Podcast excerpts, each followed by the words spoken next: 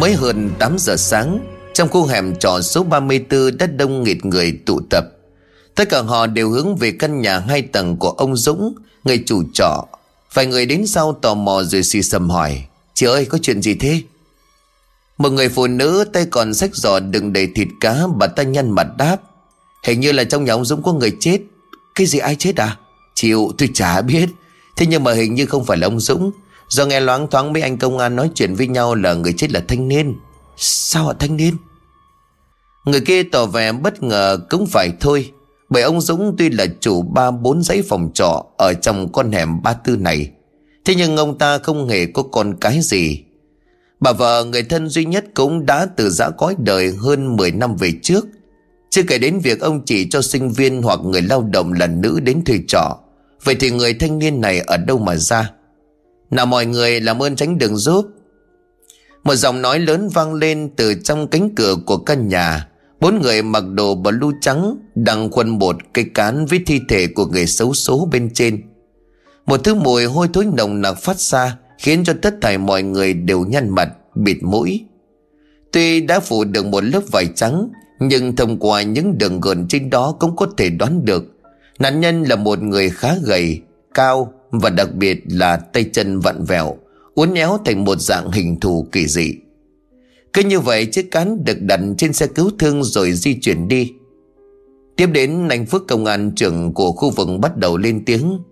Chào mọi người cho tôi gặp người đã báo án. À, lúc nãy à, tình hình rối ren quá chưa có kịp à, xin thông tin cụ thể. À, dạ là em à từ trong đám đông một cô gái bước ra. Tuy nhiên phước không thể nào ở nơi đông người ấy mà lấy lời khai của cô gái này. Anh chỉ vào phía trong nhà rồi ra hiệu. Như hiểu ý cô gái cũng gật đầu rồi lững thững bước theo sau. Sau khi ổn định chỗ ngồi trên bộ bàn ghế trong phòng khách Phước mở cuốn sổ tay ra rồi bắt đầu. Chào cô, cô tên là gì? À, dạ em là Hiên Nguyễn Thị Lệ Hiên à Thế sao em lại có mặt tại đây Rồi còn là người gọi điện báo án? Dạ em thuê trọ ở đây. Phòng em mà nằm cuối dãy Có bằng tên trên phòng. Sáng nay em vừa đi học về thì gặp mấy đứa bé đang chơi bóng đá ở gần đây. Chúng nó sút bay thẳng vào cửa sổ. Sợ chú Dũng la mắng cho nên chúng nó không dám vào nhặt. Em thì biết chú Dũng đi vắng cả tuần cho nên em mới vào lấy hộ. Vừa đưa tay lấy quả bóng thì em ngửi được một mùi loáng thoáng hôi thối. Giống như là mùi chuột chết vậy. Máu tò mò nổi lên em nhón người lên để xem thử. Thì thấy nguyên một thi thể của người ta nằm ở nền nhà. Thế là em liền tức tốc gọi cho mấy anh đấy ạ. À? Nhìn đối phương một lượt Phước có chút bất ngờ Bởi thông thường đối với một cô gái như vậy Việc trông thấy người chết khiến cho họ sợ xanh mặt Đằng này cô ta nói như thể đang thuật lại một bộ phim Mà cô không sợ à Sao phải sợ chứ có gì đâu Vừa nói Hiên vừa chỉ tay xuống chỗ mấy cái vạch sơn kính hiệu vị trí xác chết gần đó rồi nhận miệng cười. Em học năm cuối của trường đại học Y, chuyên ngành của em là phẫu thuật nên là mấy lần đi thực tập. Em nhìn thấy xác chết nhiều lắm Còn được cả chạm vào rồi thử giải phẫu. Ồ oh, sao vậy. Thế này thì đủ rồi Nhưng mà phiền cô cho chúng tôi xin số điện thoại liên lạc Phòng trường hợp cần thu thập thêm chứng cứ hoặc lời khai. Vâng được ạ. Giữa trưa Phước lúc này đã về lại trụ sở để nghỉ ngơi trong căng tin. Ngồi cùng anh còn có người đồng nghiệp tên Long Vừa gặp mổ bánh mì Phước vừa quay sang hỏi Này Long này Có kết quả khám nghiệm tử thi chưa? Vừa lúc sáng à? Ờ chưa đâu, chắc phải đến chiều. Mà theo kết quả giám định sơ qua Thì nạn nhân à, có một vết thương lớn ở trên đùi, Lộ cả xương. Máu chảy thành vũng xung quanh Nên có thể bị mất máu là nguyên nhân dẫn đến cái chết. Thế còn ông chủ nhà tên Dũng liên hệ được chứ? Trên người của nạn nhân không có giấy tờ tùy thân Nên chả thể đăng tin tìm người. Liên hệ rồi, Thế nhưng mà ông ta bảo đang ở Hà Nội, Sẽ sắp xếp bay về sớm nhất có thể. Hơn nữa nghe dòng Khuỷu có vẻ ông ta bất ngờ lắm. Ông ấy còn hỏi mình có nhầm lẫn gì không? Trong nhà ông ta làm gì có người thanh niên nào ở? Phước gật gù trong đầu nhớ lại hiện trường lúc anh và nhóm công an tới.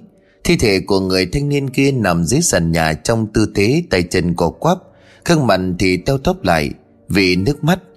Hai trong mắt trợn ngược, miệng cũng há to không kém.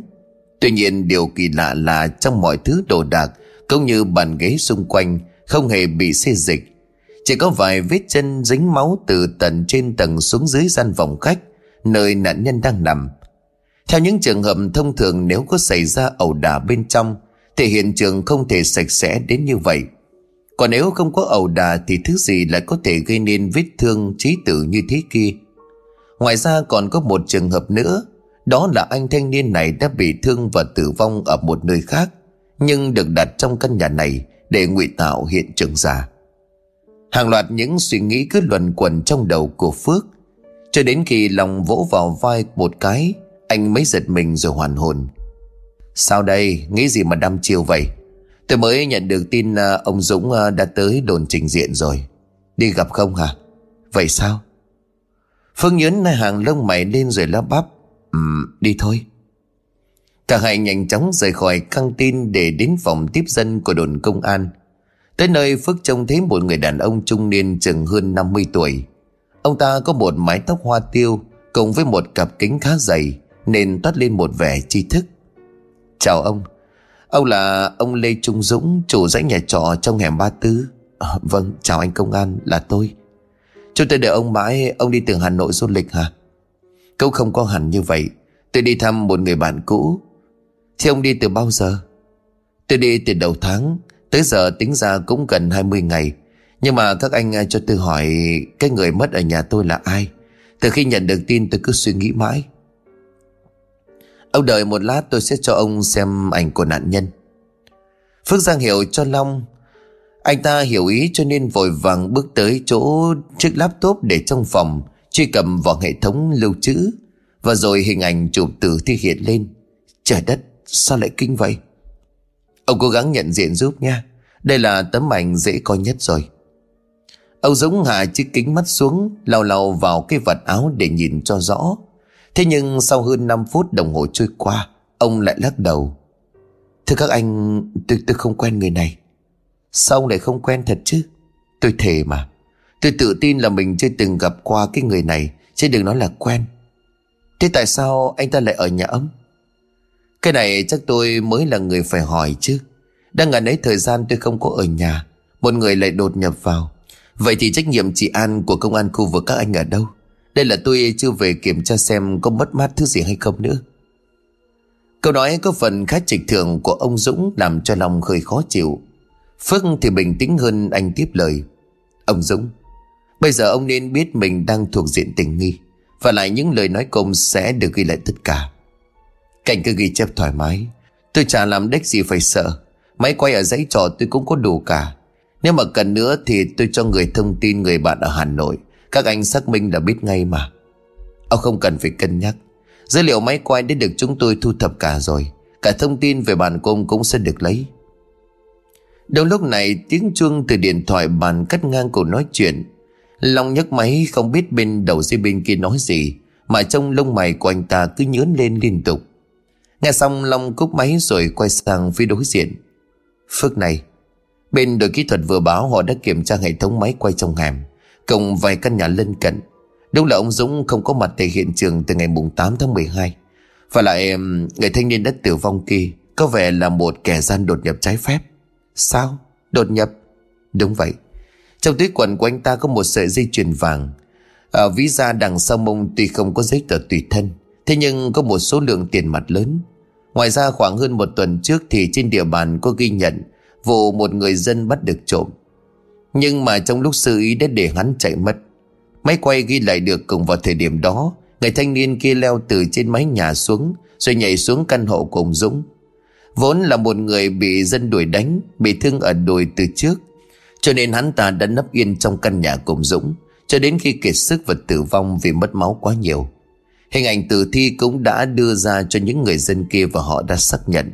Đây đúng là tên trộm mà mình đã truy đuổi. Long kể đến đây thì ông Dũng lập tức lên tiếng. Sao? Các anh còn nghi ngờ gì tôi nữa không? Chúng tôi cũng chỉ làm đúng trách nhiệm của mình thôi. Mong ông thông cảm, Bây giờ ông có thể về. Về đâu bây giờ chứ? Tự dưng đang yên đang lành, trong nhà lại có xác chết. Có cho tiền tôi cũng chẳng dám về đó. Nói thêm một vài câu trách bâng cua rồi ông ta cũng bỏ đi. Trong phòng lúc này chỉ còn lại Phước và Long. Tuy cơ bản những thắc mắc của vụ án đã có hướng giải thích, nhưng không hiểu sao Phước lại có một cảm giác lạ. Này, cậu sao đây? Có khỏe không? Phước lắc đầu rồi nói, Không. Tôi thấy cái vụ này nó cứ thế nào vậy đó? Sao lại có cái chuyện tên trộm trùng hợp chạy trốn đúng căn nhà không có người ở, Rồi chết vì sợ trong đó chứ? Cậu đừng có suy nghĩ nhiều. Thà chỉ có lời khai của nhân chứng và ông Dũng thì mình còn nghi ngờ. Đằng này có mấy đoạn video trích xuất từ máy quay làm sao mà sai được. Thôi bỏ đi, Đừng có nghĩ ngợi nhiều nữa. Đợi lát tan làm về tắm rửa ăn uống, Lấy lại bình tĩnh ngay đi mà. Phước không trả lời câu hỏi của đối phương, Anh chỉ gật gù. Anh cũng sực nhớ ra là còn vài bộ hồ sơ Chưa nhầm vào dữ liệu, Cho nên đứng dậy rời khỏi phòng tiếp dân. Trời đã về chiều, Ca làm của Phước cũng hết. Anh dắt xe chào người cán bộ gác cổng Rồi nhằm thẳng con đường phía trước mặt mà chạy tới. Chiếc xe đang bon bon thì Phước giật mình, Nhận ra có một bóng người trông khá quen đứng trên lề đường. Đó là Hiên, Cô gái báo án lúc sáng này. Chào cô, Đang đợi xe buýt hả? À chào anh, Em tìm xe ôm, Chứ xe em bị hỏng, Để nãy giờ mà chẳng thấy ai. Điện thoại lại hết pin à, chả gọi sông công nghệ được. Vừa nói cô vừa đưa tay chỉ vào chiếc xe gần đó. Tất nhiên là Phước không thể tiếp tục rời đi. Anh nhanh chóng đề nghị. Để tôi đây à, phụ cô nhá. Phía trước chừng 300 mét có một tiệm sửa xe. Cô ở đây lâu chưa mà không biết. Dạ thú thật là em mới chuyển đến đây chưa được 2 tháng Và lại đi học ra chợ rồi về phòng trọ nên chẳng có để ý. May mà có anh, chứ không thì cũng không biết phải làm sao cả. Phước liền lắc đầu rồi đáp, Có gì đâu Chuyện bình thường thôi mà. Thôi ta đi thôi. Thế là Hiên đi xe của Phước, Còn anh thì dắt chiếc xe hỏng của cô. Đúng là ngày ngã từ phía trước có một tiệm sửa xe thật. Tuy nhiên người thợ lại bảo phải sáng mai mới xong. Thế là không còn cách nào khác, Hiên nhờ Phước đưa về khu nhà trọ. Vốn cũng định chạy qua xem hiện trường vụ án bây giờ thế nào, Cho nên anh gật đầu đồng ý. Trên đường đi lúc này Hiên tò mò hỏi, Anh Phước à? Cái vụ lúc sáng đã tìm được thông tin gì chưa Phước nghe vậy thì ngập ngừng đáp um, Cái này cô thông cảm nhé. Do đang trong quá trình điều tra nên tôi không thể tiết lộ. Vâng em hiểu ạ. À. Do em tò mò quá thôi anh thông cảm nhé. Nói dứt câu thì chiếc xe cũng đã về tới đầu con hẻm. Hiên bước xuống không quên cảm ơn anh công an tốt bụng trước khi rời đi. Còn Phước thì hướng ngay ánh nhìn của mình vào căn nhà của ông Dũng. Nó vẫn đừng đóng cửa im lìm với chiếc ổ khóa to đùng ở ngoài cổng. Phước lầm nhầm Trong đoạn máy quay, người thanh niên kia leo từ trên mái nhà xuống, Chắc là ở đoạn kia. Anh nhíu mày, ánh mắt nhau lại nhìn lên phần mái của căn nhà. Đây tuy là nhà lầu nhưng lại không quá cao so với những căn liền kề. Và lại ngay bên cạnh là một đoạn cầu vượt. Nếu nhảy từ trên thành cầu vượt xuống thì có thể dễ dàng đáp trên phần mái của ngôi nhà. Xem ra vụ này khép lại thật rồi.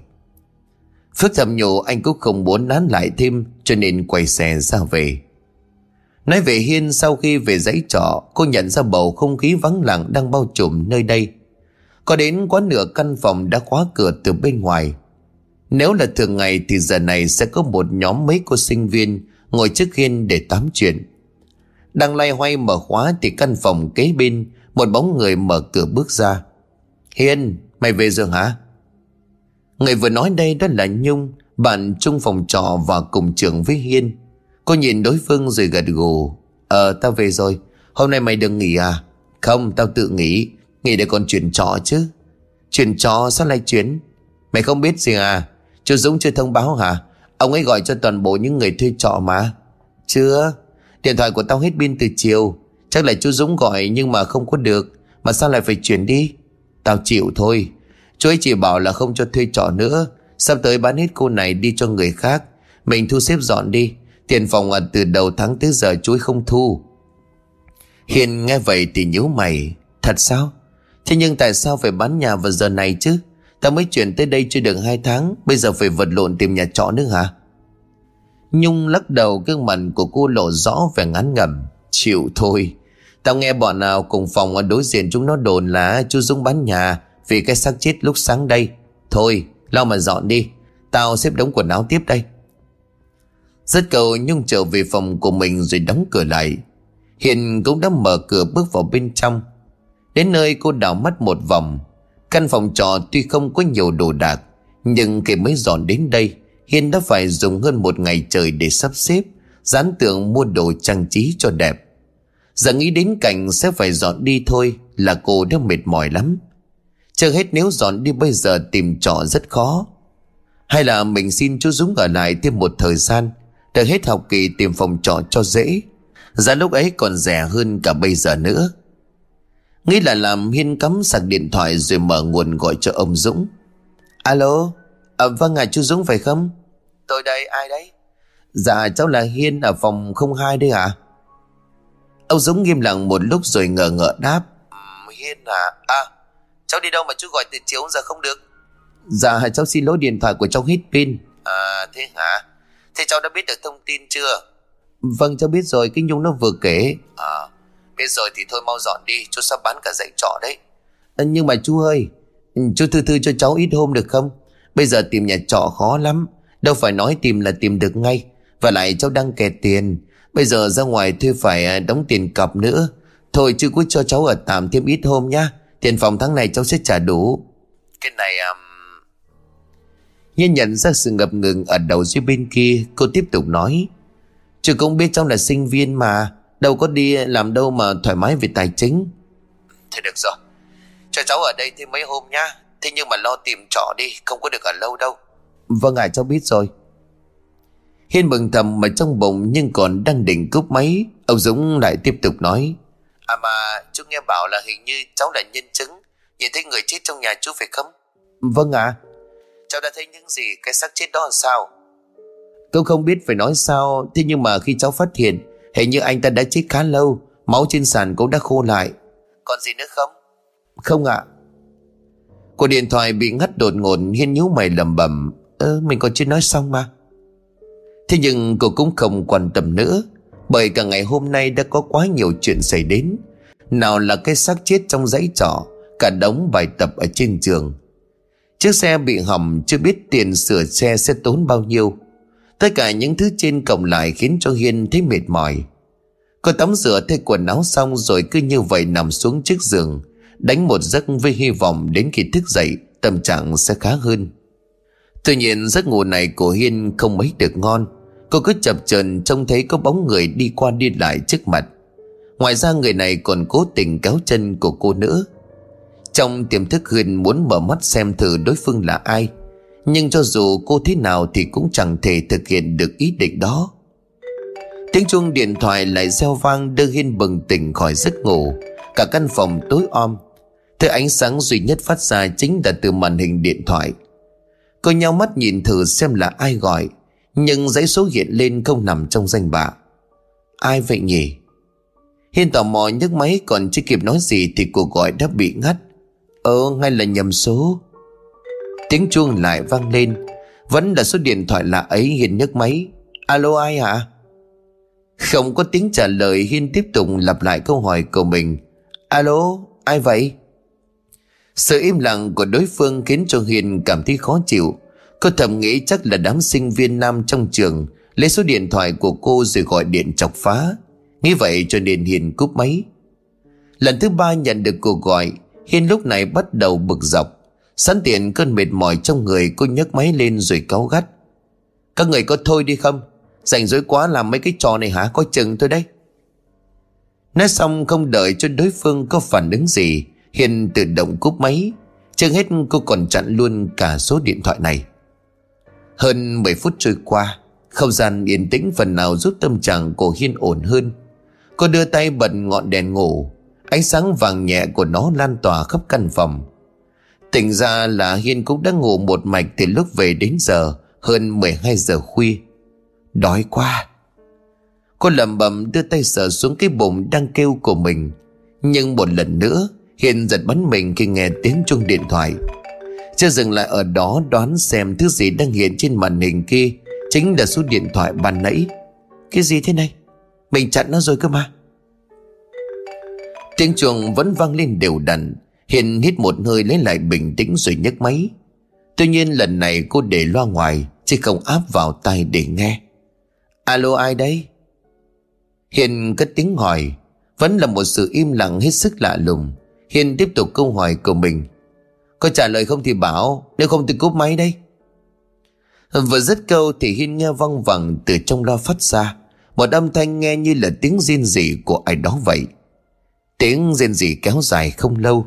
Chỉ thoảng qua chừng một phút, Rồi tất cả chìm vào trong im lặng. Ai đó? Hiên toan định hỏi thêm, Nhưng cuộc gọi lần nữa bị ngắt. Cô lúc này vừa tức vừa bất lực, Cho nên miệng buông ra một câu chửi thề. Mẹ nó chứ, Thằng chó nào chọc bà bà chủ cho mày chết. Hiên chộp lấy chiếc điện thoại rồi tắt nguồn.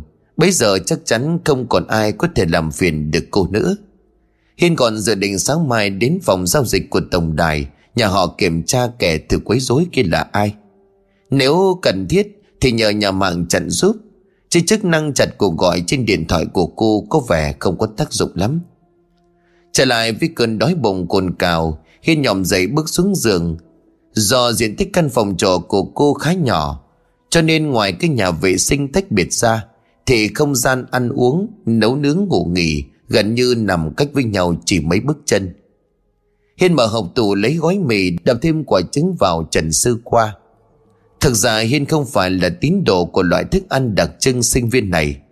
Mỗi tháng cô chỉ mua chừng khoảng 10 gói, Nhưng có khi cả tháng chẳng thèm động đến, Chỉ để dành cho những lúc học bài khuya rồi đói bụng, Hoặc như bây giờ mà thôi. Ăn xong bắt mì nóng Hiền uống thêm một cốc nước rồi leo lên giường. Kim đồng hồ lúc này đã chỉ vào đúng một giờ sáng. Do đã ngủ một giấc dài trước đó cho nên giờ ngủ tiếp đi thì không được. Hiên mở điện thoại lên với ý nghĩ, Chắc cái đám chồng phá kia không liên lạc được với cô, Cho nên đã bỏ cuộc. Tuy nhiên khi màn hình vừa được bật sáng, Hiên thậm chí còn chưa kịp ấn vào ứng dụng để xem phim, Thì một cuộc gọi đang hiện ra. Cái quái gì thế này? Vẫn là số điện thoại phiền toái ấy. Giờ thì tất nhiên là cô không muốn nghe. Hiền nhấn nút tắt nguồn rồi ném luôn chiếc điện thoại vào góc giường. Vừa tức vừa hoang mang, cô quyết định cho tới khi chặn được cây số quỷ quái kia thì mới mở nguồn lại. Không có điện thoại, Hiên sừng nhớ tới mấy cuốn truyện lần trước cô được tặng cho nên lọ mọ tìm. Công may là vẫn còn giữ chúng.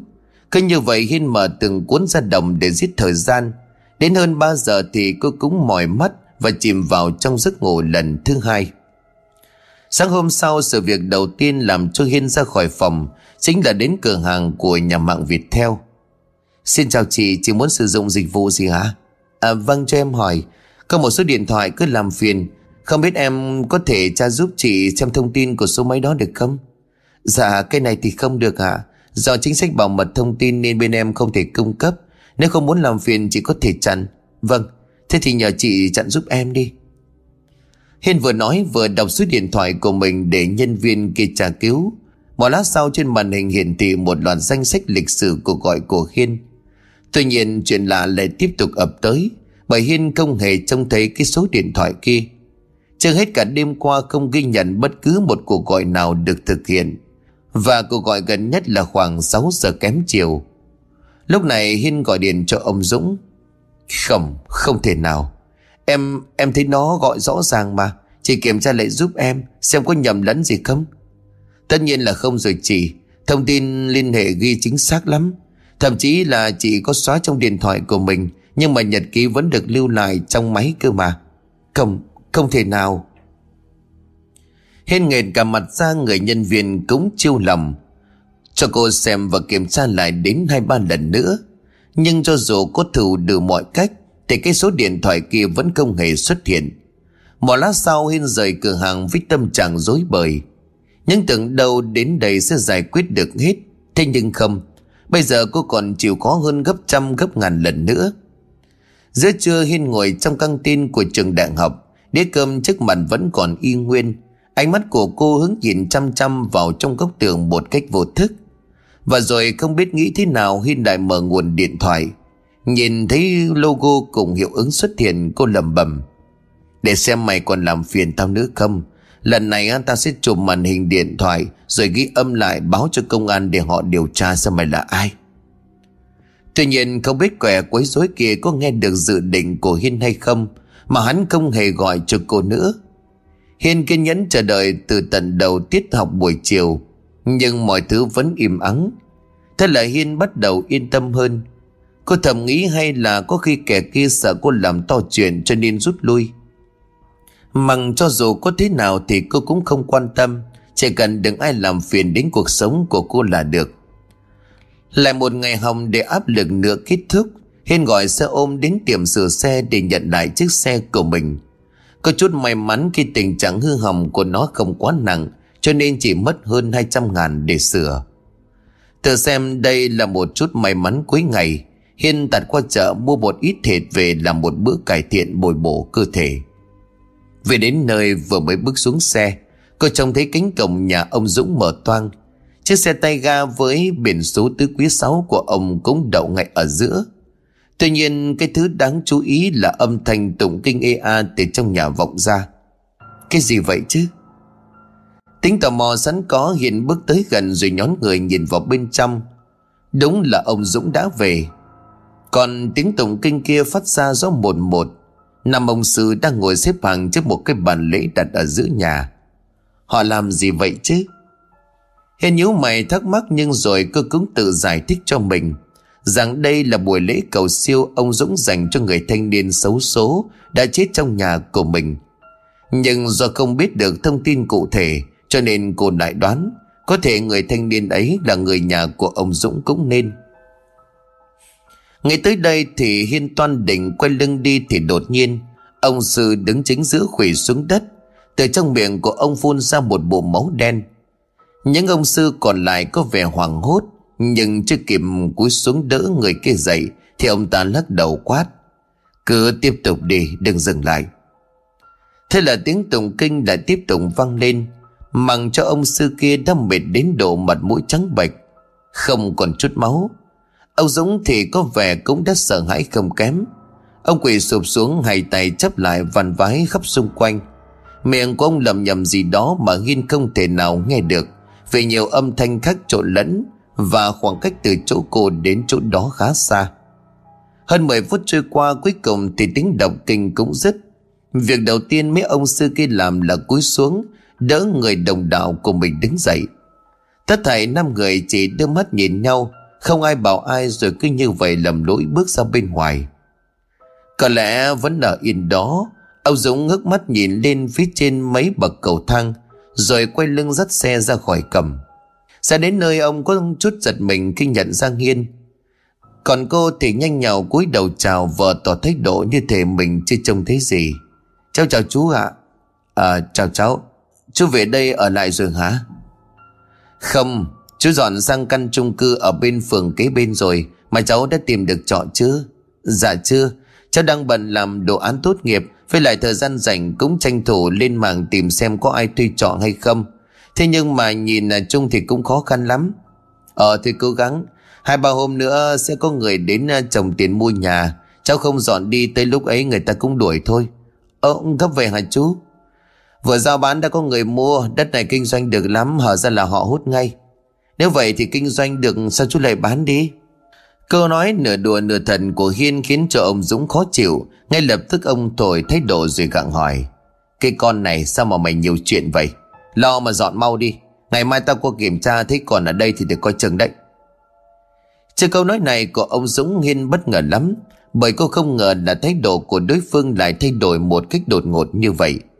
Tuy nhiên với hoàn cảnh hiện tại, Cô biết mình không thể cãi tay đôi với ông ta. Thế lại Hiên đành gật đầu. Vâng ạ, Cháu xin lỗi cho biết rồi.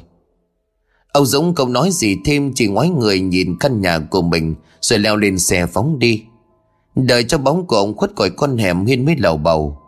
Đúng là không thể trông mặt bắt được hình xong Lúc mình mới đến thuê thì nói năng ngọt ngào lắm. Ra đuổi như đã đuổi tà, Đúng là không biết đường nào mà lần. Về tới cửa phòng của mình, Hiên nhận ra, Những người thuê trọ này cũng đã dọn đi gần hết. Chỉ có hai phòng cuối giấy, Phòng của Nhung và cô còn bám trụ lại. Thế nhưng mà nhìn đống thùng giấy đặt ở phía trước cũng có thể đoán Công lắm là đến sáng mai họ sẽ dọn đi. Ấy vậy mà tính tới bây giờ Hiên vẫn chưa chuẩn bị hay dọn dẹp được gì. Nghĩ ngợi một lúc hiền bước sang phòng của Nhung rồi đưa tay gõ vào cánh cửa. Nhung ơi! Không có tiếng trả lời, mặc cho cánh cửa bị khóa từ bên trong, Tức là có người ở trong phòng. Nghĩ đối phương ngủ quên Hiên liền gọi một lần nữa. Nhung ơi, Nhung. Lúc này mới có chút phản hồi. Ai đấy? Là tao Hiên đấy. Ờ có chuyện gì hả? Nhung vừa nói vừa mở cánh cửa phòng. Nhìn thấy đối phương Hiền có chút giật mình, Bởi trông Nhung bây giờ hốc hác xuống sắc lắm. Hai mắt của cô thâm quầng, đầu óc thì bù xù, Khác xa với hình ảnh da rẻ hồng hào, tràn đầy sức sống vào chiều qua. Mày ốm mà Nhung? Ờ tao ốm từ hôm qua. Thế đã thuốc men gì chưa? Rồi cũng thấy đỡ, Chắc mai sẽ khỏe lại thôi. Mà mày gọi tao có việc gì thế? Tao muốn hỏi thử khi nào mày chuyển đi. Chắc là tối nay hoặc sáng mai. Mày tìm được phòng trọ mới rồi hả? Nếu có, cho tao xin địa chỉ chỗ đó với. Tao qua xem thử xem còn phòng không. Tao đâu có thuê trọ chứ. Tao xin ở nhờ nhà đứa bạn chung cùng lớp. Giờ muốn nhanh gọn thì chỉ có thuê chung cư. Nhưng mà tiền đâu mà đồng vào mấy căn đó? Mà nghĩ đi nghĩ lại ta vẫn bực ông Dũng. Trong ông ấy vậy mà yếu bóng vía. Có người chết trong nhà một cái lo bán nhà ngay. Đã vậy bán thì bán mỗi nhà thôi. Sẽ cho mình ở chứ ông ấy có ở đâu mà bán hết. Sự bức xúc của Nhung lập tức được Hiên thông cảm. Nhưng cho dù hai người có bộc lộ sự không vừa ý đến đâu đi chẳng nữa, Thì cũng không thể thay đổi được quyết định của chủ nhà. Mà này, Mày tính bao giờ dọn đi? Chưa tìm được chỗ hả Làm sao mà tìm nhanh vậy được chứ? Vừa nãy gặp ông dũng ông ấy còn nổi đóa Bảo ngày mai tới kiểm tra. Nếu ta còn chưa đi thì sẽ đuổi thật đó. Đúng là cái lão già mắc dịch. Thôi được rồi Để đó tao nói với bạn tao cho mày qua ở tạm ít hôm. À, Thật chứ? Thật. Tính mày tao thấy cũng được Cho nên là chắc nó không có vấn đề gì đâu. Phòng nó cũng ở được đến tận 4 năm người. Nhưng mà do đám bạn cùng ờ, phòng về quê cho nên từ giờ tới hai tuần nữa Chỉ có mình nó ở đó. Ồ thế thì tốt quá, ta cảm ơn mày nhá Nhung. Không có mày, ta không biết sao nữa. Thôi, ơn nghĩa gì? Hôm nào bao tao một à, chầu thịt nướng là được rồi. Ờ nhất trí. Hỏi thăm Nhung thêm vài câu Thì Hiên lọ mọ trở về phòng của mình. Bữa ăn từng chừng như thứ có thể vực dậy được tinh thần. Thì giờ đây lại diễn ra một cách nhanh chóng có thể. Để Hiên tranh thủ thời gian dọn dẹp quần áo, Sách vở và những thứ đồ dùng trong căn phòng trọ của mình. Trần vẫn đến hơn 11 giờ khuya, Thì nhìn chung mọi thứ cũng được Hiền thu xếp đâu vào đó. Chỉ còn lại chiếc giường để nằm nốt đêm nay, Sáng mai sẽ dọn sau. Thay xong bộ quần áo ngủ, Hiên nằm vật xuống giường. Tay chân cô lúc này đã mỏi đến mức rã rời. Vừa nằm, Hiên vừa đâm hết chỗ này đến chỗ khác. Rồi cứ như vậy ngủ tiếp đi lúc nào không hay. Trong cơn mê man, cô thấy mình đang đứng trước căn nhà của ông Dũng. Bên trong đèn đóng sáng trưng. Lại có cả tiếng cười nói vọng ra vui vẻ lắm Hiền đưa chân bước tới trong vô thức Khi tới sát cánh cổng, cô nhìn vào bên trong Lúc này đầm vào mắt của Hiên là hai cái bóng cười Một là ông Dũng, Còn ở phía đối diện ông là một người phụ nữ trông khá trẻ Chắc là chỉ 26-27 tuổi là cùng Hai người không biết nói chuyện gì mà trông có vẻ vui lắm. Ông Dũng còn đưa tay lên vỗ vỗ liên tục. Ai thế nhỉ? Hiên tò mò đưa tay bấu vào cánh cổng để quan sát kỹ hơn. Nhưng mà những gì xảy ra tiếp theo là thứ khiến cho cô không thể nào tưởng tượng nổi. Từ chỗ đang vui vẻ, đột nhiên người phụ nữ kia đứng dậy. Cô ta vớ lấy con dao gọt trái cây trên bàn, rồi đâm thẳng vào đầu của ông Dũng. Cô đâm nhanh và mạnh đến nỗi ông ta còn chưa kịp phản ứng, thì con dao đã đâm lút cán, xuyên từ đỉnh đầu xuống dính đòn chỉ màng ông dũng ngã vần ra sàn máu từ vết thương cứ nhờ vậy phun ra thành vòi, chảy khắp cái nền nhà lát gạch men trắng. Một tiếng thét vang lên, nhưng tiếng thét này là không đến từ hiên. Giờ đây cô mới có thể nhận ra bên trong nhà còn có thêm một người nữa, đó là nhung. Cô gái ở cùng dãy trọ với hiên. Nhung nằm vần dưới sàn nhà, hai con mắt trần trừng lên vì sợ. Và tiếng kêu khiếp đảm vừa rồi cũng chính là những gì cuối cùng Nhung có thể phát ra. Bởi cô gái kia rút con dao từ trên đỉnh đầu của ông Dũng, rồi đâm liên tiếp vào người cô như thể là kẻ thù không đội trời chung vậy. Hàng chục nhát dao cứ như vậy giáng xuống, cho đến khi Nhung nằm vật ra giữa vũng máu, thì cô ta mới ngừng lại. Cái gì thế này? Hiên thẳng thốt vì quá sợ hãi, nhưng vô tình khi cô giật lùi về đằng sau, va phải một cái lon bia trên đường âm thanh lèn kèn vang lên khiến cô gái kia chú ý một nụ cười nhẹ xuất hiện trên mép. Cô ta nhòm dậy cầm theo một con dao đã cướp đi hai mạng người, rồi cứ như vậy lao thẳng tới. Nhận thấy nguy hiểm đang rình rập đến hiền quay lưng ù té chạy. Tuy nhiên thêm một điều lạ lùng nữa là càng chạy cô lại càng cảm thấy con hẻm số 34 này như dài ra vô tận. Không biết đã chạy qua bao lâu, Nhưng sức người có hạn hiền bắt đầu cảm thấy mệt mỏi muốn đứt hơi. Mặc dù phía đầu hẻm dẫn ra con đường phía trước vẫn còn đang ở ngay trước mặt. Đúng lúc này một tiếng cười rén lên ngay phía sau lưng của Hiên. Cô giật mình theo phần xà quay mặt hướng về nơi phát ra tiếng cười ấy. Tất nhiên là người vừa cười đây chính là cô gái đã giết chết ông Dũng. Cô ta giơ con dao nhọn lên Còn gương mặt thì có vẻ khoái chí lắm. Đừng, đừng mà! Hiên thét lên rồi bừng tỉnh. Cô giáo giác đảo mắt nhìn xung quanh. Hai tay đưa lên xua xua như thể cố gắng tránh né thứ gì đó vậy. Phải đến một lúc sau thì Hiên mới định thần lại được. Ngồi trên giường, cô thở hồng hộc, Mồ hôi thì vã ra như tắm. Hiên hòa khóc ngay sau đó. Đây là lần đầu tiên một cô gái mạnh mẽ, Không sợ trời, không sợ đất như cô, Phải bật khóc vì sợ. Nhưng đúng là cái giấc mơ vừa rồi Nó quá đỗi kinh dị. Lồng gồm bò dày nghiêng ngửa cổ uống cạn chai nước gần một lít. Uống xong thì cô lại nằm vật xuống giường. Không biết có phải vì quá mệt hay không Mà Hiên lại tiếp đi một lần nữa. Không may lần này cô ngủ một mạch đến sáng Và không hề gặp lại giấc mơ kinh khủng kia. Nhìn lên đồng hồ treo tường bấy giờ là hơn 7 giờ. Hiên quả thật muốn ngủ nướng thêm, Thế nhưng nhớ đến việc cần phải dọn chăn màn, Gấp tấm nệm trên giường để cho vào thùng xếp. Sắp xếp đâu đó xong Hiền bước sang phòng bên cạnh để hỏi Nhung Xem mấy giờ họ chuyển đi. Nhung ơi, Nhung. Tiếng gọi khe khẽ của Hiên vang lên, Bên trong vẫn yên ắng. Nhung ơi. Hiên gọi thêm lần nữa nhưng cũng chẳng nhận ra bất cứ một lời phản hồi nào. Nhớ tới chuyện Nhung bị ốm hôm qua, Cho nên cô có chút lo lắng. Cố gắng vừa gọi vừa đập vào cánh cửa thật mạnh. Nhung ơi, Nhung. Gần 10 phút trôi qua, đủ mọi cách kêu gọi Nhung vẫn im lặng. Bất chợt Hiên trông thấy cánh cửa sổ gần đó bị lệch, Hình như là không được khóa chốt. Thế là cô bước tới vừa mở một bên cánh vừa gọi, Nhung anh, Nhung. Và rồi tiếng gọi của Hiên bị ngừng lại đột ngột. Bởi thứ xuất hiện trước mặt của cô lúc này là một khung cảnh hết sức kinh hoàng. Nhung nằm trên giường, hai mắt mở to chừng chừng nhìn lên trần nhà. Cánh tay trái của cô buông thõng xuống đất Phần cổ của cô bị cắt một đường sâu hoắm. Máu từ vết thương chảy xuống Đọng thành vũng dưới nền nhà. Thế là Hiên ngã vật ra đằng sau Miệng hét lên đầy kinh hãi. Nghe tiếng hét của cô Mấy nhà dân xung quanh trong con hẻm lập tức chạy tới. Nhưng không kịp hỏi thăm gì Thì Hiên đang ngất lịm đi.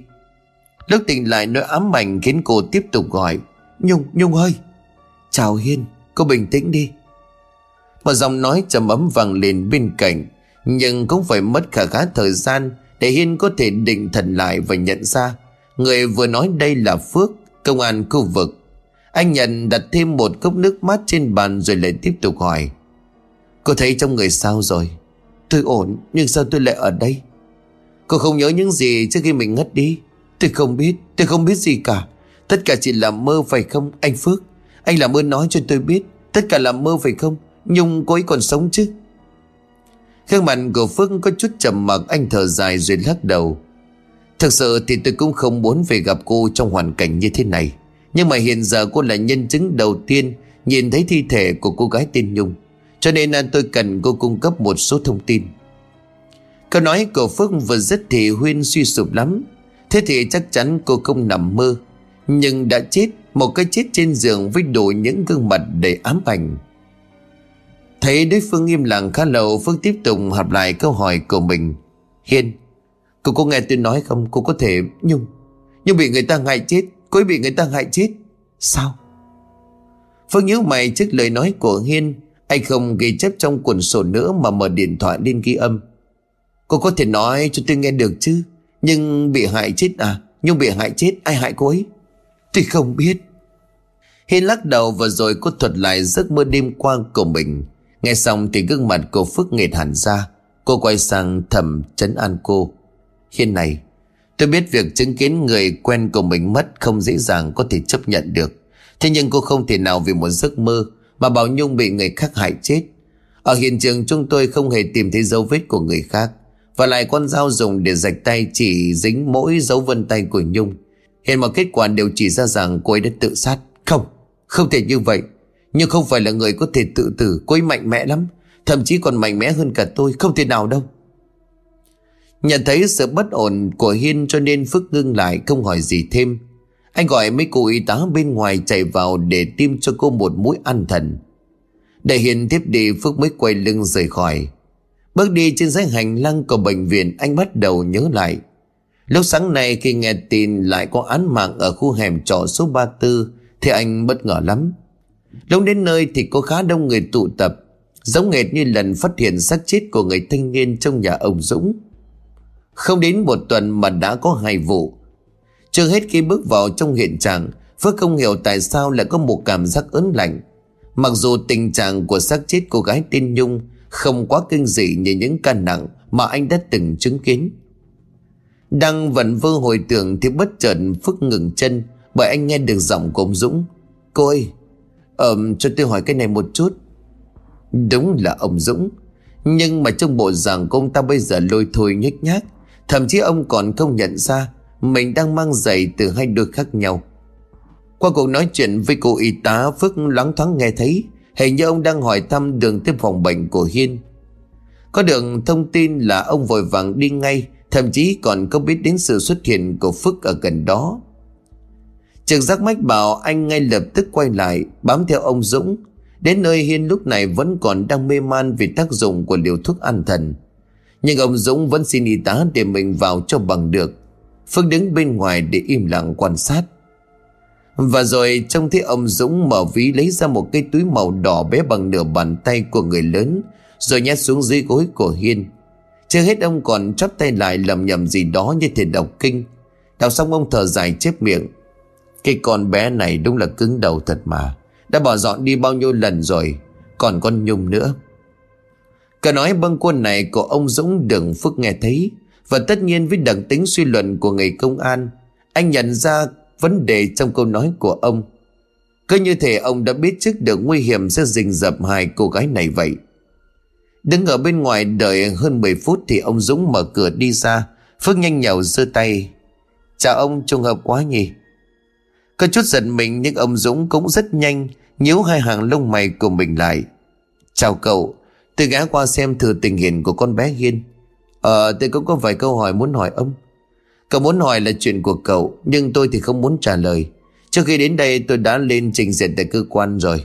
Những gì cần nói cũng đã nói, cậu có thể về xem lại. Còn bây giờ tôi bận chào cậu Nói dứt câu thì ông ta bỏ đi Phước thực ra cũng chẳng trông mong gì bởi người như ông Dũng thành thật hợp tác Thì mới là chuyện lạ. Thế nhưng mà cây túi vừa nãy ông ta đặt dưới gối của Hiên là gì? Phước tò mò, anh toan định vào bên trong xem thử Thì đúng lúc này, chuông điện thoại reo lên. Ngày gọi là Long, anh ta thông báo có thêm tình tiết mới của vụ án, Cho nên Phước cần bàn bạc cấp Thế là anh đành phải quay lưng mà rời đi. Về tới cơ quan, Long đưa tay ra hiệu cho Phước đến gần rồi bắt đầu hỏi. Trong hiện trường không hề tìm thấy tư tuyệt mệnh của Nhung có phải không? Đúng vậy, không có tìm thấy. Bên kỹ thuật mới gửi thông tin sang. Họ kiểm tra trong điện thoại cô ấy không hề có bất cứ một nguyên nhân nào Khiến cho Nhung phải tự tử cả. Cô ấy không có người yêu, Mâu thuẫn với gia đình lại càng không. Vì những tin nhắn hết sức tình cảm với cả bố lẫn mẹ. Ngoài ra thì chuyện trên trường lớp cũng được xác minh. Nhung là người hoạt động lại hay giúp đỡ người khác. Không hề có ghi nhận mâu thuẫn xảy ra với bất cứ ai cả. Thế thì lạ quá, Không có nguyên nhân thì làm sao lại phải tự tử chứ? Cái này thì chỉ có thể cô ấy mới trả lời được thôi. Cái quan trọng bây giờ là không biết có phải nói sao với gia đình của Nhung. Họ cứ làm ầm cả lên, Không tin rằng con gái của mình tự tử, Thậm chí là còn đòi đủ kiện các bên. Nghĩ tới thôi cũng đã cảm thấy nhức cả đầu rồi. Phước nghe tới đây thì sự nhớ ra những gì mình đã nghe được trong bệnh viện. Rồi còn câu chuyện về giấc mơ của Hiên nữa Nếu sâu chuối chúng lại, Thì có vẻ như chuyện này không hề đơn giản. Nhưng càng cố gắng tìm kiếm, chứng minh, Thì mọi thứ lại càng đi vào ngõ cụt. Gần hết ngày, Phước vẫn ngồi trên bàn làm việc, Đưa cặp mắt nhìn vào vách tường một cách vô thức.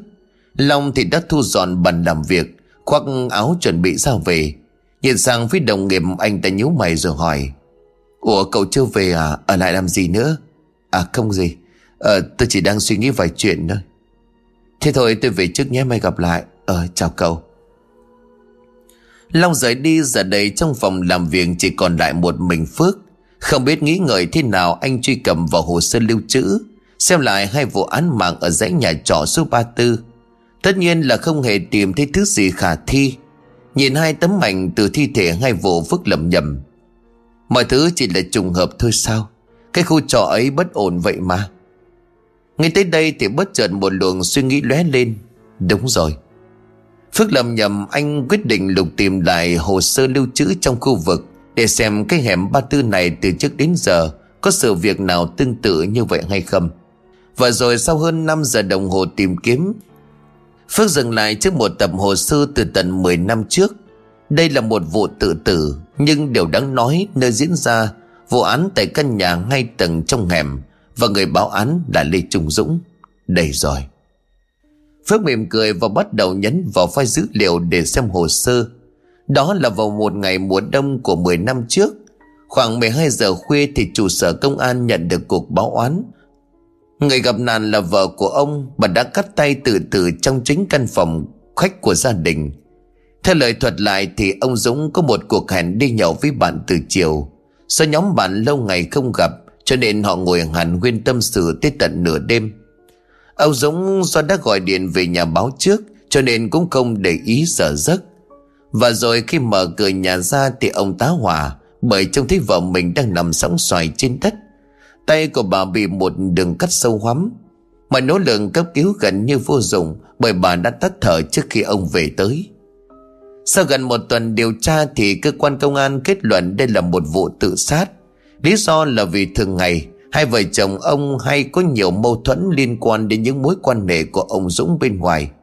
Và trong bức thư tuyệt mệnh vợ ông đã viết trước khi tự sát, có nội dung đại loại như trách móc ông thay đổi, phụ tình, có người phụ nữ khác và đặc biệt là bà thể độc, có chết đi cũng không tha cho ông.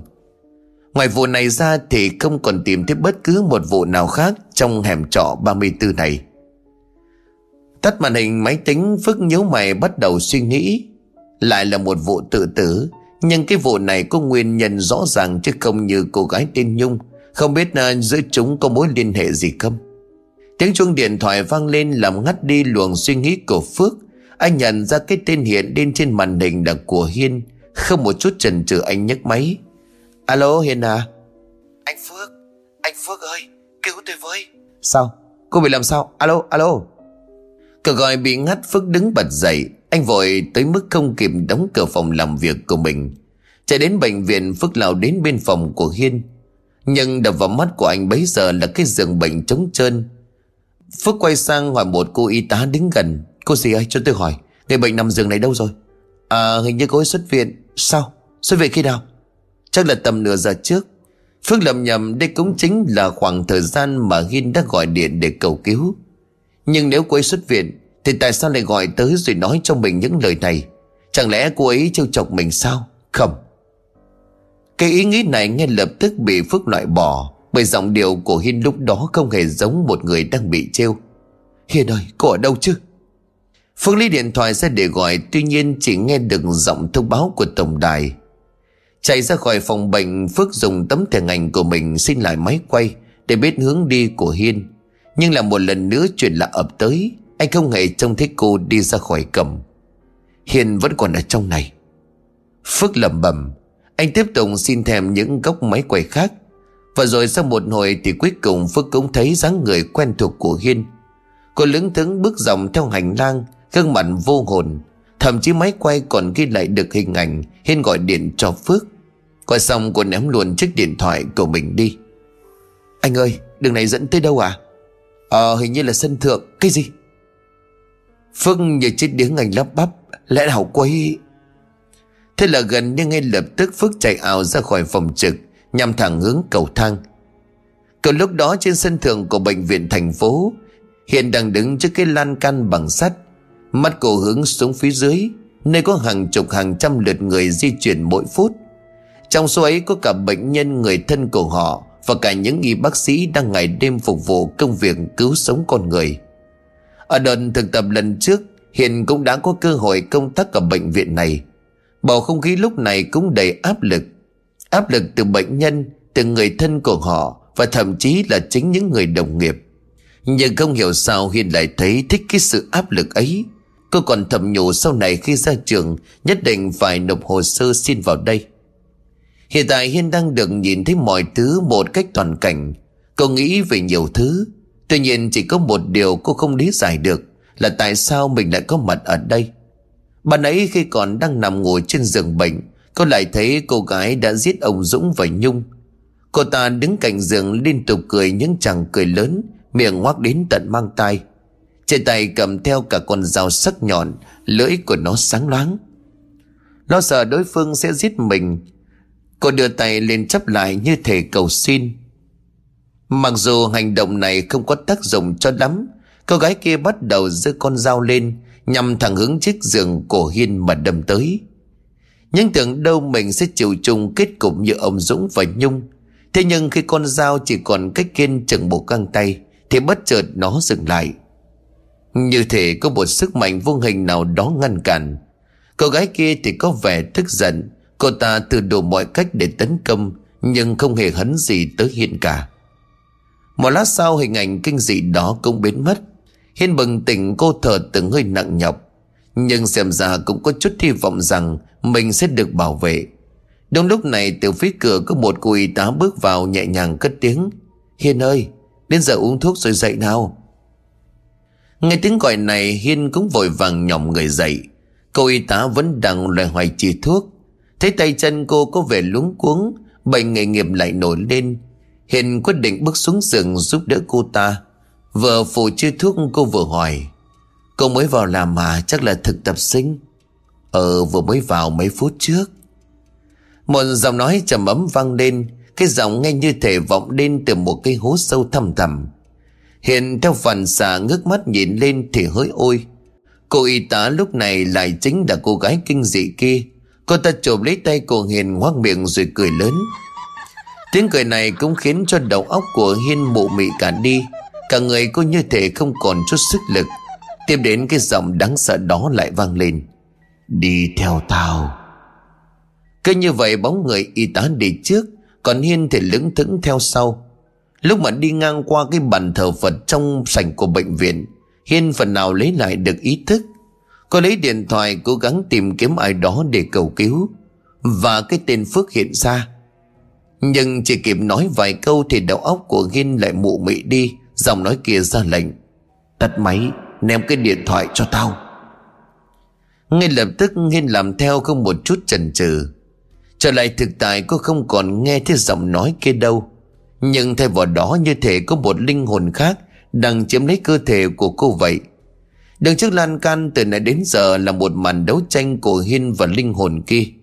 Nhảy đi, mày nhảy ngay cho tao. Không, tôi tôi không nhảy. Nhảy đi. Mỗi lần tiếng cười kinh dị kia vang lên thì Hiên lại mất kiểm soát thêm một chút. Bây giờ một chân của cô đã nhấc lên dẫm vào thành lan can. Hiên mệt mỏi đến mức không thở nổi. Cô cũng ý thức được mình sẽ không chống cự được bao lâu. Mình sẽ chết sao? Câu hỏi này xuất hiện trong đầu và Hiên từ từ nhắm mắt lại. Tiếng cười là một lần nữa vang lên, Và đây cũng là lần cuối cùng Hiên nghe thấy nó. Cô thả lòng cơ thể chuẩn bị đón nhận cú nhảy này. Đừng! Đúng lúc này một tiếng thét vang lên. Hiên thấy mình như bị hất văng đi, Cô mở bừng mắt. Ai anh Phước? Chỉ kịp ú ớ tới đây Thì Hiên bất tỉnh nhân sự. Phương thì mệt muốn đứt nơi, Anh thậm chí còn thở bằng miệng vì quãng đường 7 tầng lầu từ dưới phòng bảo vệ lên đây, Câu may là sự xuất hiện của anh không quá muộn màng. Đưa Hiên trở lại giường, Phước cống tìm được tế túi vải Mà lúc chiều ông Dũng đặt dưới gối. Tuy không biết nó là gì Có tác dụng ra sao, Nhưng anh cũng không có ý định mang nó đi. Đặt cái túi về vị trí cũ Thì cũng là lúc tiếng chuông điện thoại vang lên. Người gọi không ai khác chính là Long. Thường thì giờ này mà gọi chỉ có rủ đi làm vài lon bia. Phước thở dài một hơi rồi nhấc máy. Tôi đang mệt lắm cậu cứ uống đi. Uống cái gì mà uống? Có chuyện lớn rồi đấy. Chuyện gì? Cậu mau tới hẻm ba tư đi. Ông Dũng đốt nhà rồi nhảy vào lửa tự sát. Cái gì? Thế là Phước một lần nữa tức tốc chạy đi. Lúc anh đến nơi thì ngọn lửa đã bùng lên dữ dội. Lòng thuật lại những người dân quanh đây Thế ông Dũng về tới nhà thì trong tình trạng say khướt. Ông còn mang theo mấy căn xăng đầy nữa Ông đổ sang khắp nhà, đứng giữa phòng khách la hét, Rồi châm lửa tự sát. Do cánh cổng bên ngoài bị khóa, Cho nên khi người ta đừng cho vào Thì ngọn lửa đã lớn lắm rồi. Phải đến tận sáng hôm sau Thì ngọn lửa mới cơ bản bị khống chế. Cái thi thể cháy đen của ông Dũng Được người ta đưa ra ngoài. Thế là lại thêm sinh mạng thứ ba ra đi Chỉ trong một khoảng thời gian ngắn. Và vụ này cũng là vụ tự tử Vì chẳng ai tìm ra bằng chứng Một người nào khác xuất hiện tại hiện trường. Lại nói về Hiên, cô hôn mê tới tận ba ngày sau mới lờ mờ tỉnh dậy. Nhưng bây giờ cơ thể của cô đang nhẹ nhàng, Giống như vừa thoát khỏi gánh nặng gì đó to lớn vậy. Thậm chí tay chân còn không nhức mỏi hay mất sức sống. Chiều hôm nay Phước nghe tin Hiên đã tỉnh cho nên tranh thủ thời gian nghỉ ngơi mà chạy vào thăm. Đến nơi cô nhận ra đang ngồi trên giường ăn trái cây, gương mặt hồng hào tràn đầy sinh khí thì anh mới thở vào. Hôm nay trông cô tươi tỉnh quá nhỉ? Trông thấy người thế nào? Chào anh em khỏe rồi. Nghe mấy cô y tá kể lại Trong thời gian hôn mê anh thường vào thăm Em cảm ơn anh. Có gì đâu. Thế mấy cô y tá có kể chuyện trên sân thượng cho cô nghe không? Sân thượng nào chuyện gì vậy? Tôi đùa thôi không có gì đâu. Thật chứ? Thật mà. Phước cười tít cả mắt. Đúng là nếu Hiền không nhớ ra Thì tốt nhất đừng nên tiết lộ cho cô biết làm gì. Và rồi như sừng nhớ ra điều gì, Phước đưa tay vào túi áo. Cái này của cô phải không? Ồ sao anh lại có nó? Em tìm mãi đến giờ cứ tưởng là bị mất rồi. Không có mất đâu. Do trong lúc cô hôn mê thì cô làm rơi. Tôi thấy nó cứ như vậy cô cũng không dùng được. Cho nên mới cất hộ. Giờ tỉnh rồi tôi trả lại cho cô. Em cảm ơn anh. Hiên đưa tay nhận lại chiếc điện thoại của mình Cô mở nguồn lên nhập mật khẩu Và rồi có thông báo tin nhắn tới. Ủa chú Dũng chú nhắn tin gì thế? Cô nói sao? Ông Dũng nhắn tin. Vâng ạ đây này. Làm sao có thể được chứ? Ông ấy sao có thể nhắn tin cho cô? Sao lại không ạ? Hiền ngơ ngác vì vẫn chưa biết chuyện của ông Dũng. Thế nhưng Phước vẫn chưa tiết lộ vội Anh hất hàm. Cô có phiền khi cho tôi xem tin nhắn cùng được không? Ừ, Vâng không sao.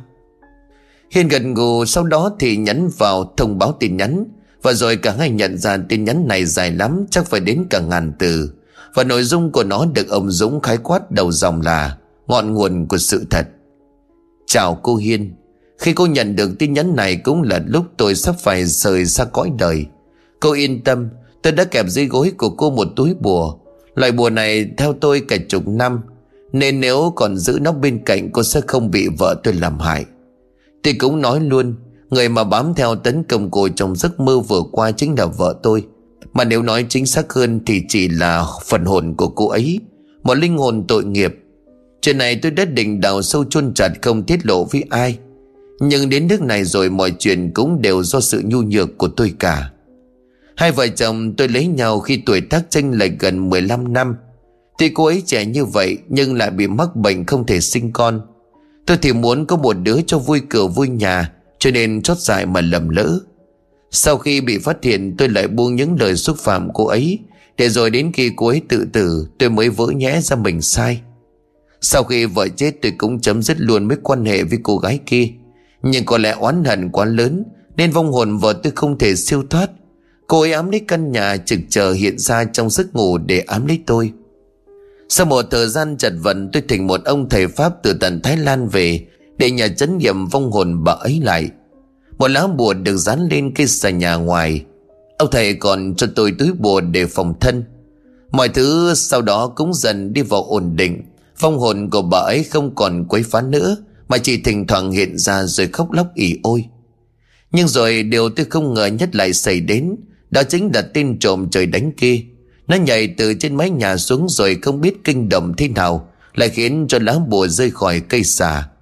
Phong hồn của vợ tôi cũng từ đó thoát xa về oán khí sẵn có, cộng thêm gần chục năm tích tụ thù hận Bởi đã giết luôn tên trộm, Đồng thời nhắm tới toàn bộ cô gái trong dãy trọ, Như một hình thức để trả thù đời. Lúc tôi biết thì đã muộn Bảy đã ám cô và Nhung. Nhưng tôi không ngờ khi chưa kịp đuổi hai người đi, Nhung đã bị bà ấy hại chết. Còn cô thì cũng đang trong vòng nguy hiểm. Hiện tại tôi đã tìm cách để chế ngự được vong hồn của bà ấy mãi mãi, Nhưng đổi lại là sự hy sinh của chính mình. Thực ra cũng không quá bất công nhỉ. Người như tôi lẽ ra phải chết đi từ 10 năm về trước. Cuối cùng tôi xin lỗi vì khiến cho cô vướng vào chuyện này. Túi bùa kia cô giữ lấy Coi như là chút thành ý của tôi để chuộc lỗi. Tạm biệt cô, Tạm biệt cuộc đời. Đọc tới chữ cuối cùng, Hiền há hốc mồm kinh ngạc. Phước khi kiểm tra lại tin nhắn thời gian được gửi đến Đúng là cái đêm ông Dũng tự sát Đối với Phước mà nói đặc thù công việc không cho anh được phép tin vào những điều mê tín hay tâm linh. Nhưng trước những gì diễn ra trong những ngày vừa qua, nếu để được giải thích thì cũng không phải là chuyện đơn giản.